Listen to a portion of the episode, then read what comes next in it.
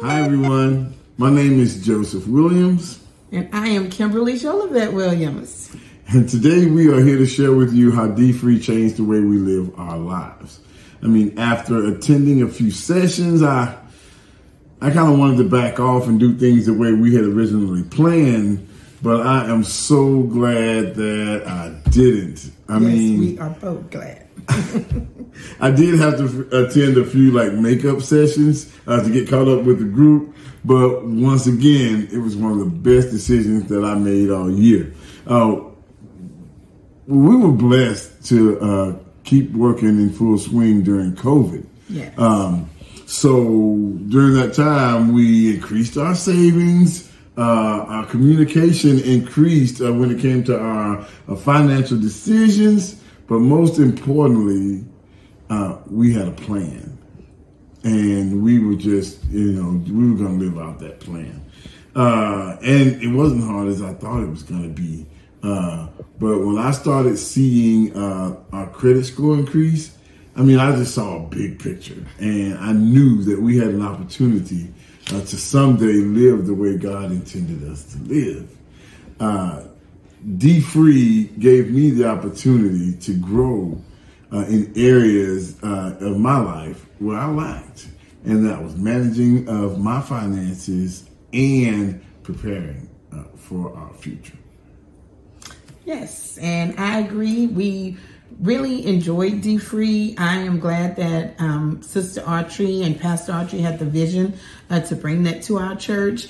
Um, our uh, facilitators were uh, phenomenal. We thank Darren and Erica yeah. uh, Daniels for all of their support, um, answering all our personal questions. Um, I also want to thank David Waddell and uh, his wife, Regina Waddell. David uh, spent a lot of time with me on the phone, just helping us through the process. And uh, through that process, we had phenomenal blessings that came our way from God.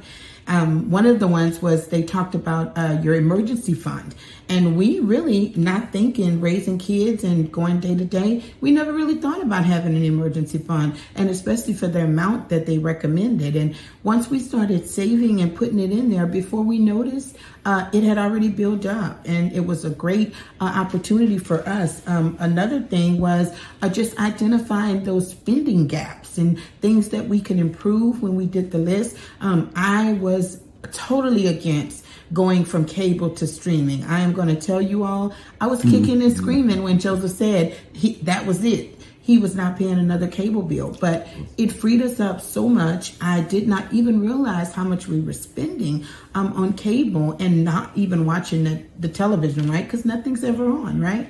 And so that just helped us. Um, also, I love that it incorporated prayers, uh, things that made us focus about praying about our finances and praying about a new way of life, a new path um, that we could take and be free.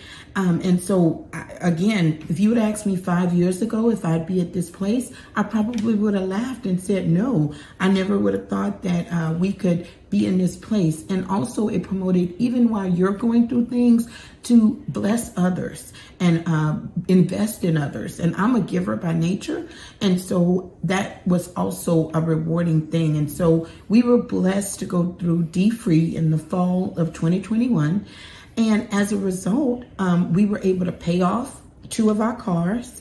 Um, we also was blessed. And on June third of twenty twenty-three, Uh, twenty twenty-two, we yeah. were blessed with our new home, and we're now in our new home right now. So God did it for us. I encourage everyone who wants to have this opportunity, join up with DFree. It definitely will free you up to the endless possibilities of the prosperity that God can bless you with in your life. Um, God's provision for us, it doesn't change because of what we do. We just have to align with what he wants for us. So thank you so much from us. Be blessed, and thank you for allowing us to share our journey and our story with you all. Bye. Blessings.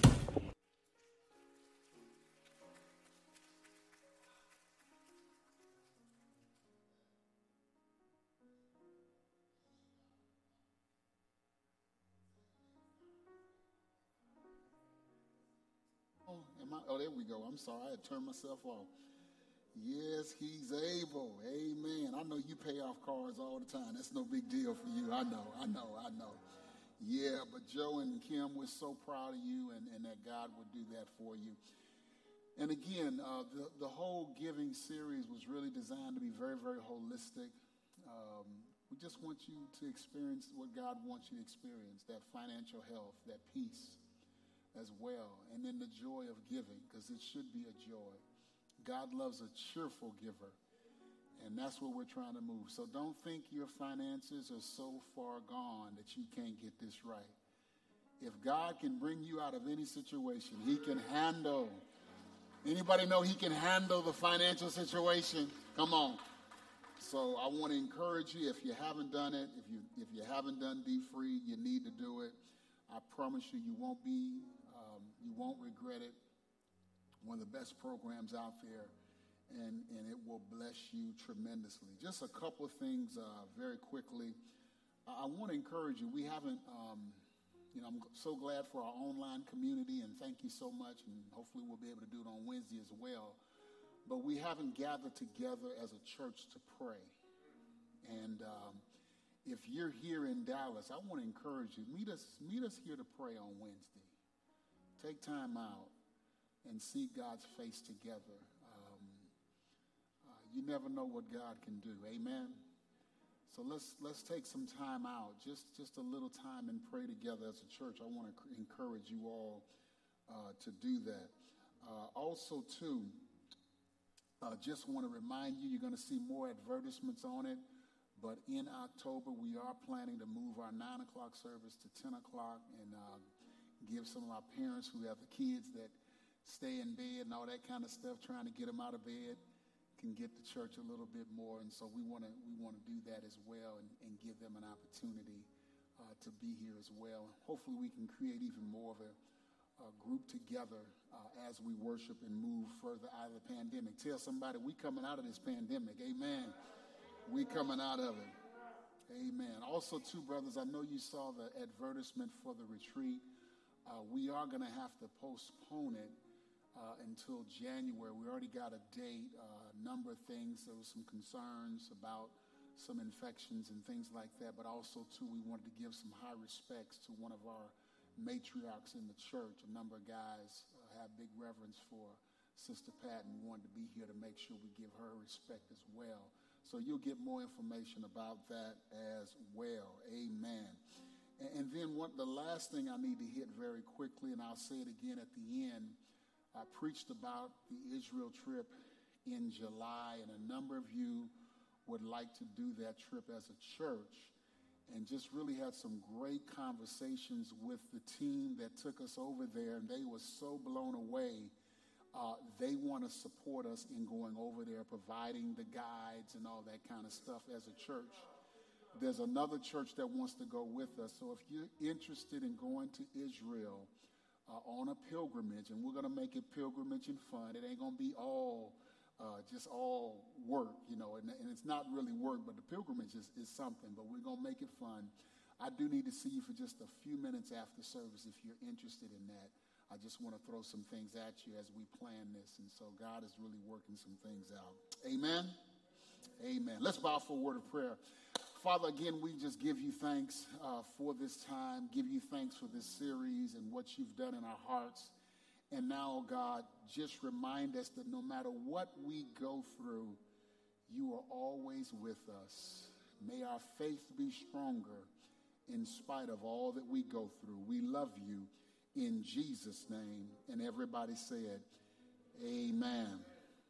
I want to finish out this series, uh, Giving God Our Best, with giving. And I'm not necessarily dealing with giving today. I've really said what I believe God wants us to hear about giving. But this is more about our faith, um, and where God is taking us in our faith. And I want to kind of I want to use this last Sunday to kind of put it all in context. And so this is not a giving sermon per se. It really isn't. And yet, uh, in a in a very uh, subversive way, it is attached to, to giving. But this is primary, if you want to look at it that way, uh, in terms of what God is doing in our lives. And so I want to invite your attention to our meditation text. uh, Psalm thirty-four, verses two and three, and this is a great text to meditate on during the week. Uh, Psalm thirty-four, verses two and three, my soul will make its boast in the Lord. The humble will hear it and rejoice. Oh, magnify the Lord with me. Let us exalt his name together. And you know, uh, the Bible says that to be filled with the Spirit, one of the traits of it is songs, hymns, and spiritual songs. Can we give the men a hand clap of praise? Because I think they led us to a spiritual filling experience in our praise today. So I praise God for you. Amen. And then for our text, read all of Psalm ninety-one. I'm just going to read the first two verses to get us going. But Psalm ninety-one, New International Version, here's how it reads. Whoever dwells in the shelter of the Most High will rest in the shadow of the Almighty. I will say to the Lord, he is my refuge. He is my fortress. My God, come on somebody, in whom I trust. This is my testimony. And I want to talk about answers for our agonies. Answers for our agonies. Raise your hand if this has been a difficult year for you already. Let me just see your hands if you're doing all right. It's been a challenge, hasn't it? It's been a trial for many of us. And with that trial, it has been an agony. And many times when we find ourselves going through a trial, we feel the agony, which is why I actually said agonies in my title, because you know when you're going through, it's not just one agony. How many of y'all know it's a bunch of agonies that come with that thing? And, and, and really the question that we're trying to raise, are there answers for our agonies? I, I talked to a, a very good friend this week. He's actually a seminary professor Uh, who who does actually these Israel trips and what have you. And um, he had come off one trip and hadn't been home a good week or two, only to watch his house completely go up in flames. Basically lost everything. And, and he says the Christian community and family has reached out to him and has blessed and encouraged him. But as he shared his story, and that's it's been months, y'all, you can hear the agony in his heart. And as I listened to him sharing his story, I began to ask myself the question, are there answers for our agony? And I already know that word agony, it sounds strong. Sounds like a very strong word. Some would say, no, Pastor, we have trouble, we have pains. But I use the word agony because when you're going through it, it may look like trouble to somebody else. But when you go through it, come on, somebody, it feels like agony to you. Everybody else on the outside looking at you thinking, well, man, you just going through a little trouble. But how many of y'all know they don't know what it's like until you've gone through it yourself? And, and so many times when we go through stuff, it just feels like agony. When the finances are not right, it just feels like agony. When the family is not right, it just feels like agony. When the faith is not right and we can't perceive what God is doing and seem like the more we pray, the worse it gets, we feel like agony. When everything is going wrong, when we're going through, it feels like agony. And we struggle and we're asking the question, are there answers for our agonies? And I would go so far to say that even it's kind of like when I had my COVID infection back in June. Uh, when I had the infection, I came through it. Uh, I had the infection for about seven or eight days. And after the infection, I began to test negative. And, and basically, after about the eighth day, I've tested negative at least eight, nine, ten times. But, but since I've come out of COVID, I've had some lingering effects from the disease. Uh, I've had a little coughing since COVID, and I'm still negative, y'all. I'm completely negative, but I've had some lingering effects on my health. Uh, my eye pressure has gone up. Doctor thought she was going to have to do surgery on my eye. And, and even though I've come through it, it seems like it's doing everything in its power, come on somebody, to hold on to me. And, and for many of us, that's why it's agony. Just when you get through it and you think you're beyond it, does anybody know it has a way of holding on to you like a bad memory from the past? And we begin to ask the question, are there answers for our agony? And when we feel there are no answers for our agonies, we do what a lot of us do, and there's no criticism or judgment on this. When we experience and go through trouble, and we feel like the trouble is unfair, and we feel like God is not hearing us, we do the next best thing. Even the best Christians, we check out on God. Not sure if we can trust him the way we used to. We, we don't mean it. And again, this is not a criticism. This is not a judgment. Many times, if, if it If it's this perpetual, this persistent agony that keeps coming after us, we get tired, we get weary, we get worn. And after a while, we just check out. We don't pray like we used to pray. We don't talk to our friends like we used to. We check out with our family. We don't go to church like we used to. We, we don't seek the spiritual things like we used to. We, we don't honor him and bless him and praise him like we used to, because many times the agony overtakes our faith. And as our agony rises, our faith falls. As our pain increases, our praise decreases. As our frustrations and fears go up, our faith goes down. And, and there's something about the human condition that when trouble comes into our life, even the best of saints, don't get ho- tell your neighbor, don't get holy on me right now. From the pulpit to the pew, we, we just don't talk to God and lean on him the way we ought to. And we're not by ourselves on this. Moses went through this. He spent forty years on the backside of a wilderness. All because he didn't understand what God was doing with the people of God. four hundred years in bondage, and he made this promise, and there was no way that the promise was going to be fulfilled on the horizon. Habakkuk didn't understand it. The prophet, and how the Babylonians, a very evil and brutal people, would come and brutalize the people of God. It's all through the scriptures. It ain't just in scriptures, but it's in twenty twenty-two with the people of God. We okay if the money is all right and in the bank. We okay if the bills are being paid. We okay if there's decent health and strength.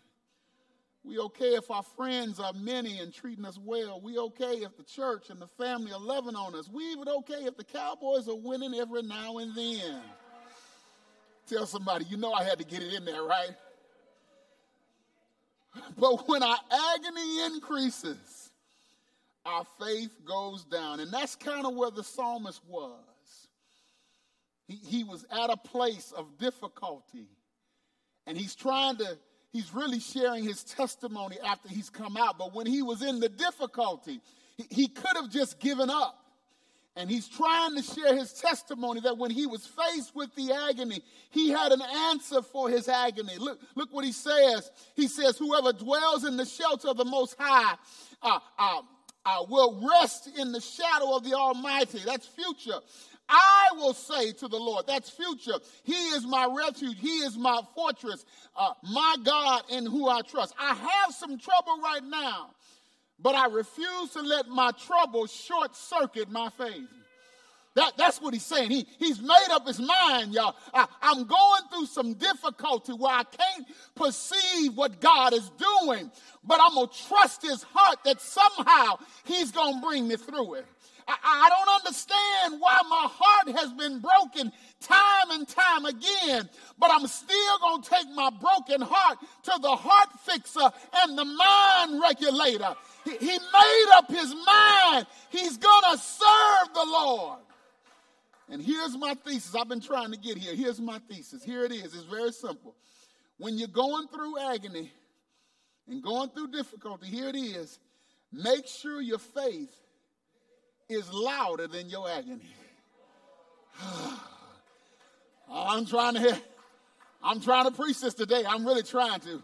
Whatever you do, make sure your faith has the last word.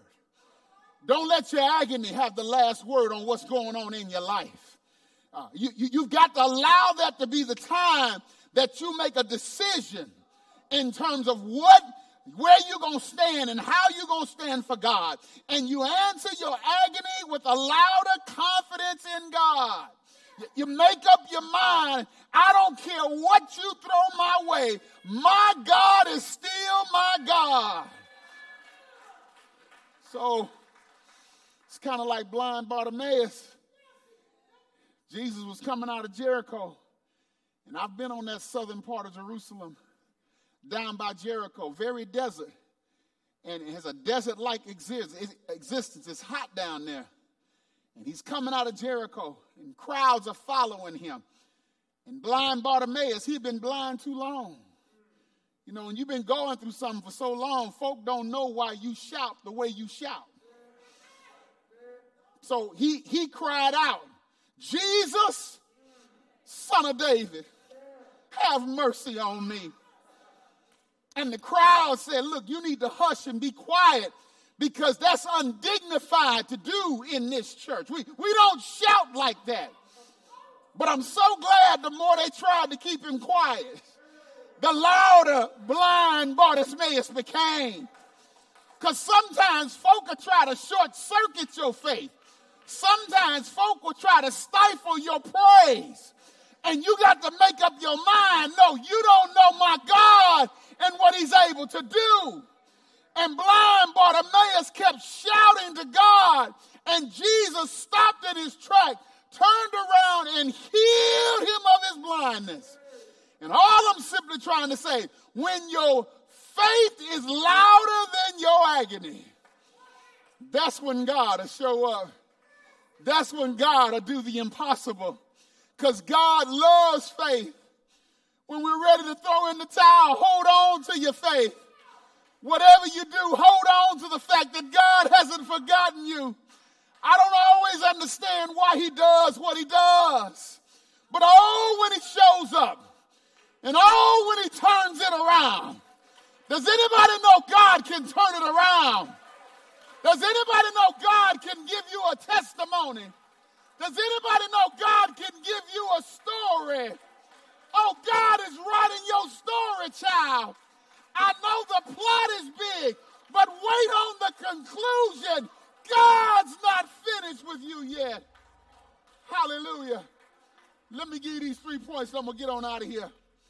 And so here it is. If you're going to make your faith louder than your agony, first thing you got to do, it's got to be personal. That is, we can answer our agonies because we got personal history with God. Personal history. It's in the text. Verse one, whoever dwells in the shelter of the Most High, high, Most High will rest in the shadow of the Almighty. To understand Psalm ninety-one and one, you got to go back to Psalm ninety, the previous psalm, verse one, which is written by Moses. And Moses makes this statement in Psalm ninety, verse one. Lord, you've been our dwelling place throughout all generations. And what is Moses saying? He said, when I look back over my family history, God, you've been watching over me before I was born.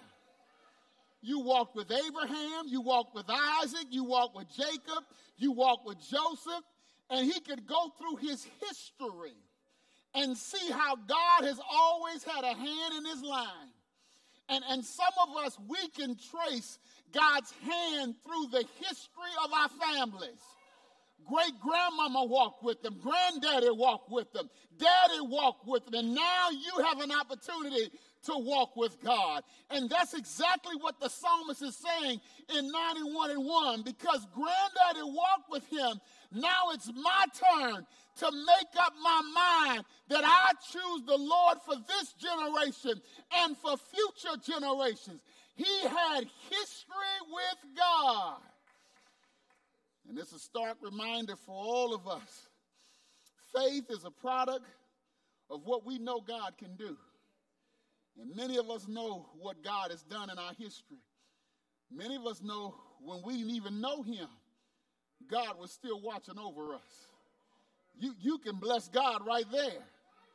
You wasn't thinking about God, but thank God, God was thinking about you. And just on that, you ought to be thankful right there.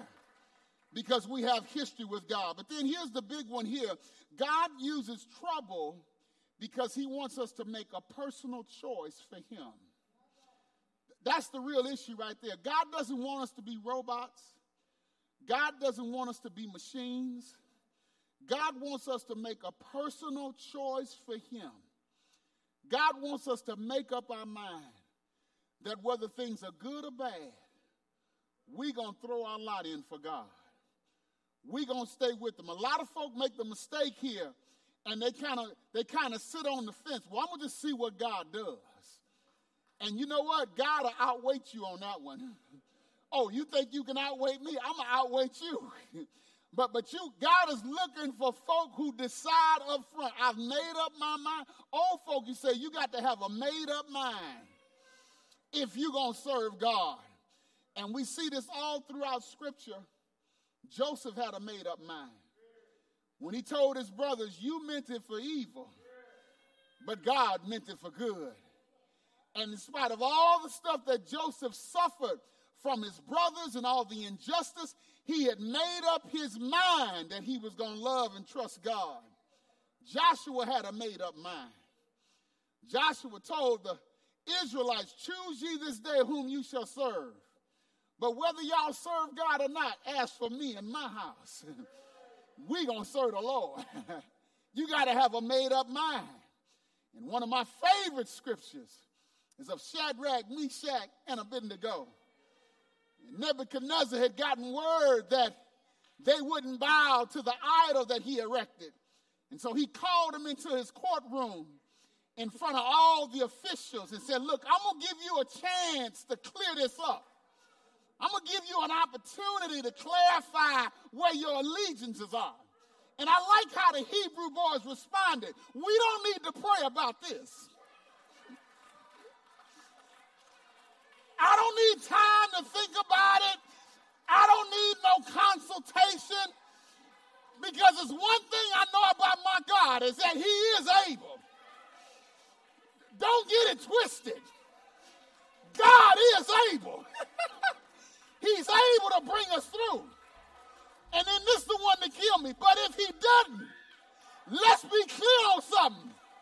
We gonna serve the Most High. That's a made-up mind. Is there anybody in here that made up their mind that you gonna serve the Lord? Hey!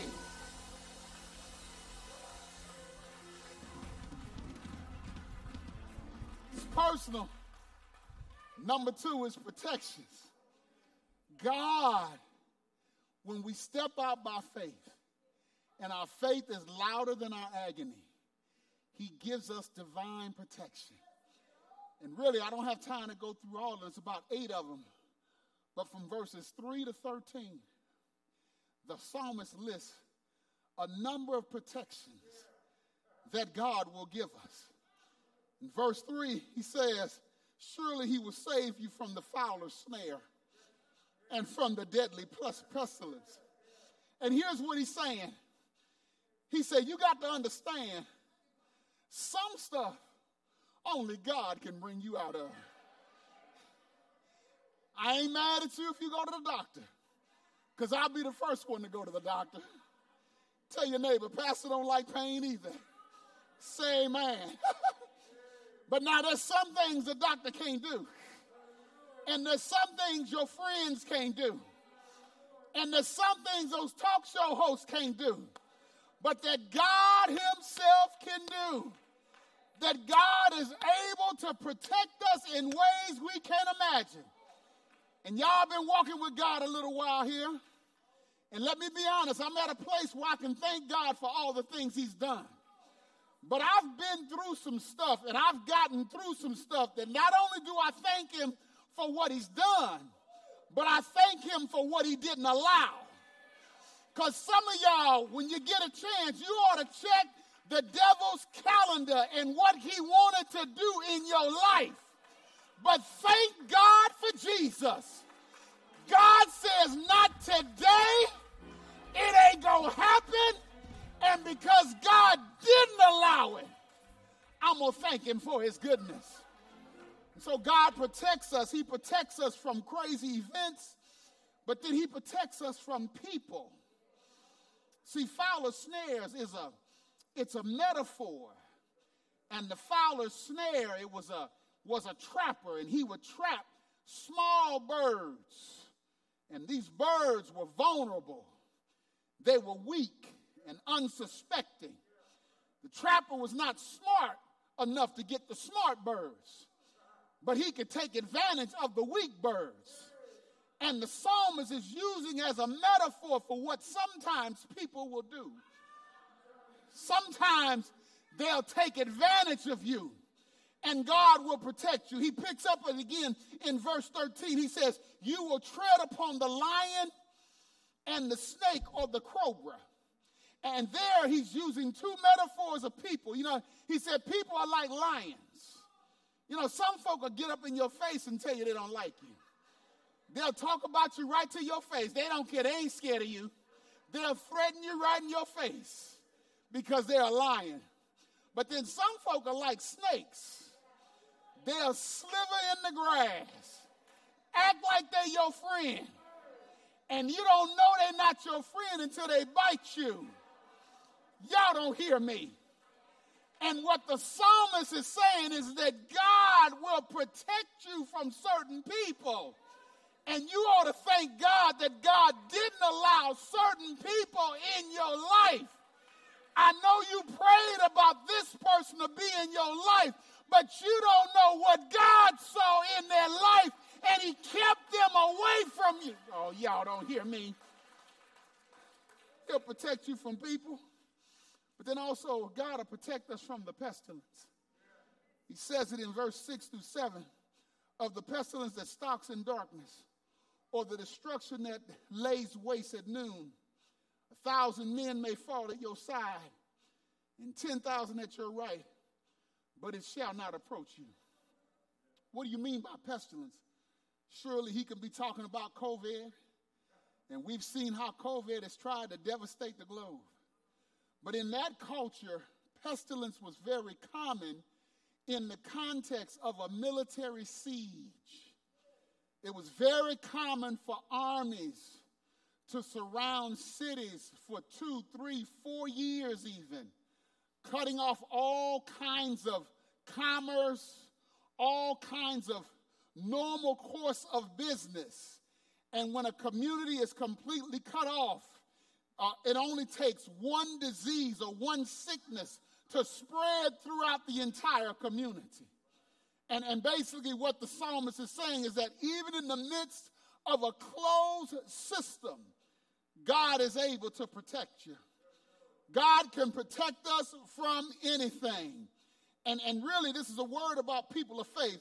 And, and I just came across a study that I'm going to share with you in a second, that people of faith actually fare better with their health than people of non-faith. And you can Google this. I ain't making it up. Tell your neighbor, you can Google it. Amen.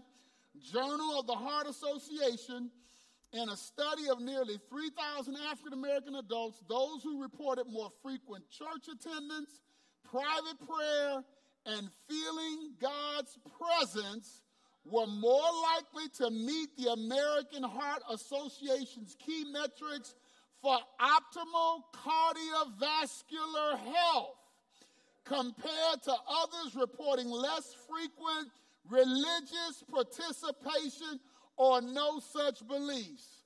In other words, God says when you decide to exercise your faith, you're going to live longer, your body's going to be stronger, and you're going to have better health. But then lastly, God protects us from us. In verse eleven through twelve, he says, for he will command his angels concerning you to guard you in all your ways, and they will lift you up in their hands so that you will not strike your foot against the stone. Talks about his angels and how his angels can protect us. And it's interesting that when the devil attacked Jesus in Matthew four and Luke four, the devil quoted this exact verse. And it is a word about spiritual warfare and how Jesus was pushed into an uncomfortable place. And, and what it is, it's a word about how God will even use the devil to transform us. That is, true transformation is impossible unless God allows us to go into uncomfortable places. Oh, it's going to get quiet right here. It's going to get a little quiet. Tell your neighbor. The truth is, it takes traumatic experiences to wake us up sometimes. Our mind is so made up on the wrong thing that something significant has to happen to change our minds. And so the text says in, in, in Psalm twenty-three, yea, though I walk through the valley of the, of the shadow of death.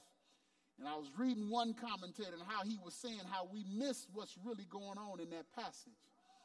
He says, you know, many times we see that valley as a way to get out. And God does do that. He gives us a way out of trouble. He says, but it's bigger than that. He says, if you ever go to Israel, and I hadn't noticed this until I've been there. If you ever go to Israel, valleys are always situated between two twin peaks. In other words, you can't go into a valley unless you came off a peak. And you can't come out of a valley unless you're going up in a peak. And the point is, he says, that many times what God does, he sees the peak he wants to take you to, but you got to go through the valley of preparation to get to the peak of blessing that he has for you. Y'all not hearing me. And so some of us, we're in the valley of financial difficulty. And the truth is, God has already given you a vision of a peak of financial prosperity. But in the valley of financial difficulty, you got to learn what budgeting is. In the valley of financial difficulty, you got to learn what spending leaks are. In the valley of financial difficulty, you got to learn what investing is. And yes, even in the valley of financial difficulty, you got to learn what giving is and learn to trust God, because God is the one that can put money in your pocket. Do I have a witness right there? Some of us, we're in the valley of difficult family and difficult relationships, but it's in the valley that we learn civility. It's in the valley we learn temperament and emotional difference, discipline. It's in the valley that we learn compromise. It's in the valley that we learn forgiveness and reconciliation. It's in the valley that we learn not to talk at each other, but to talk to each other. It's in the valley we learn to pray and to trust God. And when we come to the, through the valley, then we can go to the peak of family health and relational health. Some of us are in the valley of weak faith, and we're in a valley where we feel like God has abandoned us. But it's in the valley we really learn how to pray. It's in the valley where we learn to build our own fire, Brian. We learn to bring our own wood. We learn to bring our own fire. We learn to bring our own sacrifice. And we really don't care who's on for worship, because we've been through some trouble and we've learned to worship on our own, so that now we ain't coming to church to steal your fire, but we bring our own fire. That's why sometimes you got to thank God for the valley. And you can say like David, yay, yay, though I walk through the valley, I'll fear no evil, because God is with me. Tell your neighbor he'll protect you. Let me wrap this thing up. Number three is personal. He'll protect us. But you know I can't close this out without God's promises. In other words, when we are people of faith, God will reward us with his promises. That's in verse fourteen and sixteen. It says, because he loves me, says the Lord, I will rescue him. I will protect him. Here it is. Because he acknowledges my name. In other words, even in his agony, he's made up his mind. I'm going to bless you anyhow. I'm going to thank you anyhow. I don't care what I'm going through. God, you've been too good for me not to bless your name. Because he acknowledged my name, he will call on me. Watch this. And I'm going to answer his prayer. I will be with him in trouble. I will deliver him and then I will honor him. What does that mean? I'll bring you out. And the folk that wanted to see you fall, they gonna see me honor you. They gonna see me lift you up. They gonna wanna know and think, how did she come through that? How did he come through that? And you'll be able to say, it was nothing but God on my side. He's not finished. He said, with long life, I will satisfy him and show him my salvation. In other words, you will stand and you will live a good life, all because you stepped out on faith. Isn't God good? He'll fulfill his promises. And so let me close with this, and I'll be done. Y'all know I love basketball. I'm an avid basketball fan. And my heart was a little heavy when the great Bill Russell passed away recently. That great Boston Celtics. I hate the Celtics, but I love Bill Russell. He was something special. Two N C A A championships and eleven N B A championships. Eight years in a row, he led his team to N B A championships. He was something else on the court, but he was far something else off the court as well. Stood for civil rights, stood with Muhammad Ali when he didn't want to go to the draft, went down to Mississippi after they killed Medgar Evers, and stood up and protested against that. Just the consummate individual that stood for rights. Well, they were telling stories about him, and I was enjoying all the different stories they told about him. And Kenny Smith, T N T N B A commentator, told a story how when he was drafted by the Sacramento Kings, Bill Russell was one of the coaches. And so Bill Russell was kind of assigned to Kenny to kind of mentor him in the art of basketball in the N B A. They had hopes of Kenny being a Hall of Fame kind of guard. And so Bill Russell wanted to ride with Kenny on their bus trips and their plane rides. But Kenny was a rookie. And Kenny wanted to hang out with the fellas. He wanted to hang out with all the other players. And so Bill Russell asked him the question. He said, why is it that you don't want to ride with me when we when we fly places and go to different places? And Kenny said he didn't want to hurt his feelings. He respected the great, but he didn't want to come across to the rest of the team like he was the coach's pet. And so he declined. He said, I just want to hang out with the team, and I want to fit in with the team. And he said, Bill Russell asked him a series of questions he'll never forget. Bill Russell asked him, he said, let me ask you a question. Have any of those guys ever been to the N B A Finals? Kenny said, no. He said, has any of them ever won an N B A championship? He said, no. Have any of them ever been to an N B A All-Star game? He said, no. He said, has any of them ever been selected All N B A?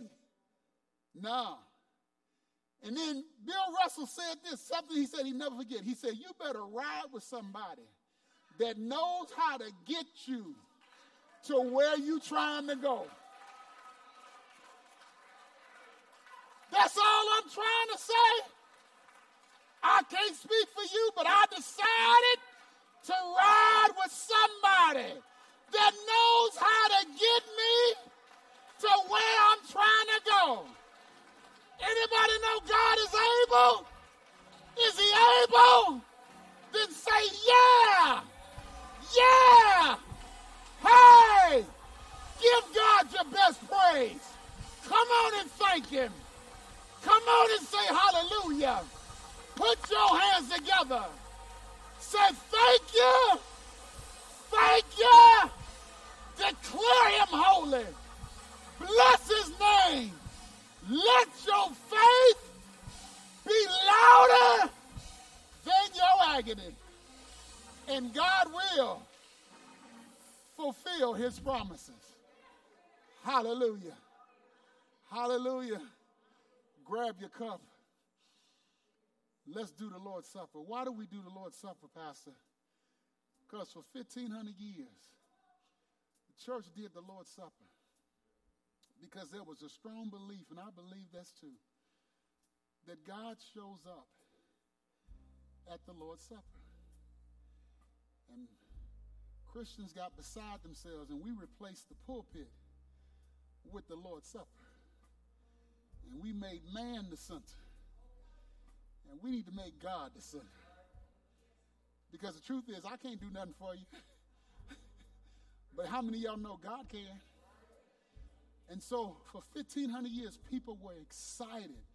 If they knew the Lord's Supper, communion, the Catholics call it the Eucharist. If they knew the Eucharist was going to happen, they would run the church because they knew in taking the Eucharist, God was going to show up. And I believe it by faith. It's the one place he shows up. It's the Christian Holy of Holies. And just like the high priest went into the Holy of Holies to engage the presence of God in the Old Testament, Jesus gave us the Lord's Supper. And if we come with the right heart and the right mind and the motive, he meets us, speaks to us, and he blesses us. And so here's my question for us to think about as we prepare our hearts to receive it. I want to say this right. Forgive me, y'all. All right. Here's my question. What are you going through right now? And is it holding you back in your faith? And will your faith be louder than what is holding you back? God wants you to make up your mind. He wants me to make up my mind.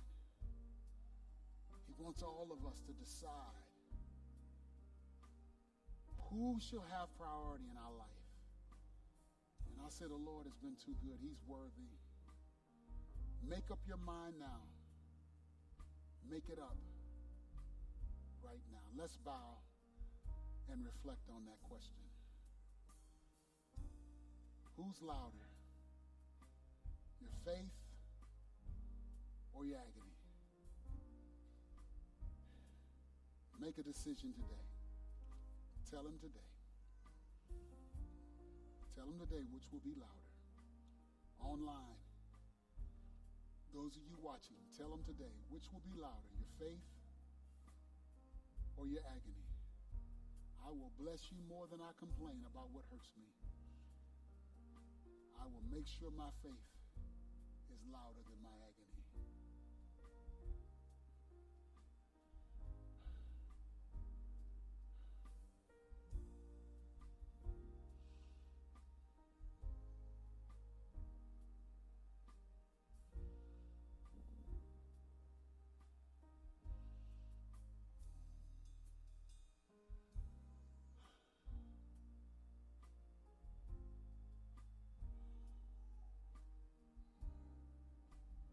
Lord,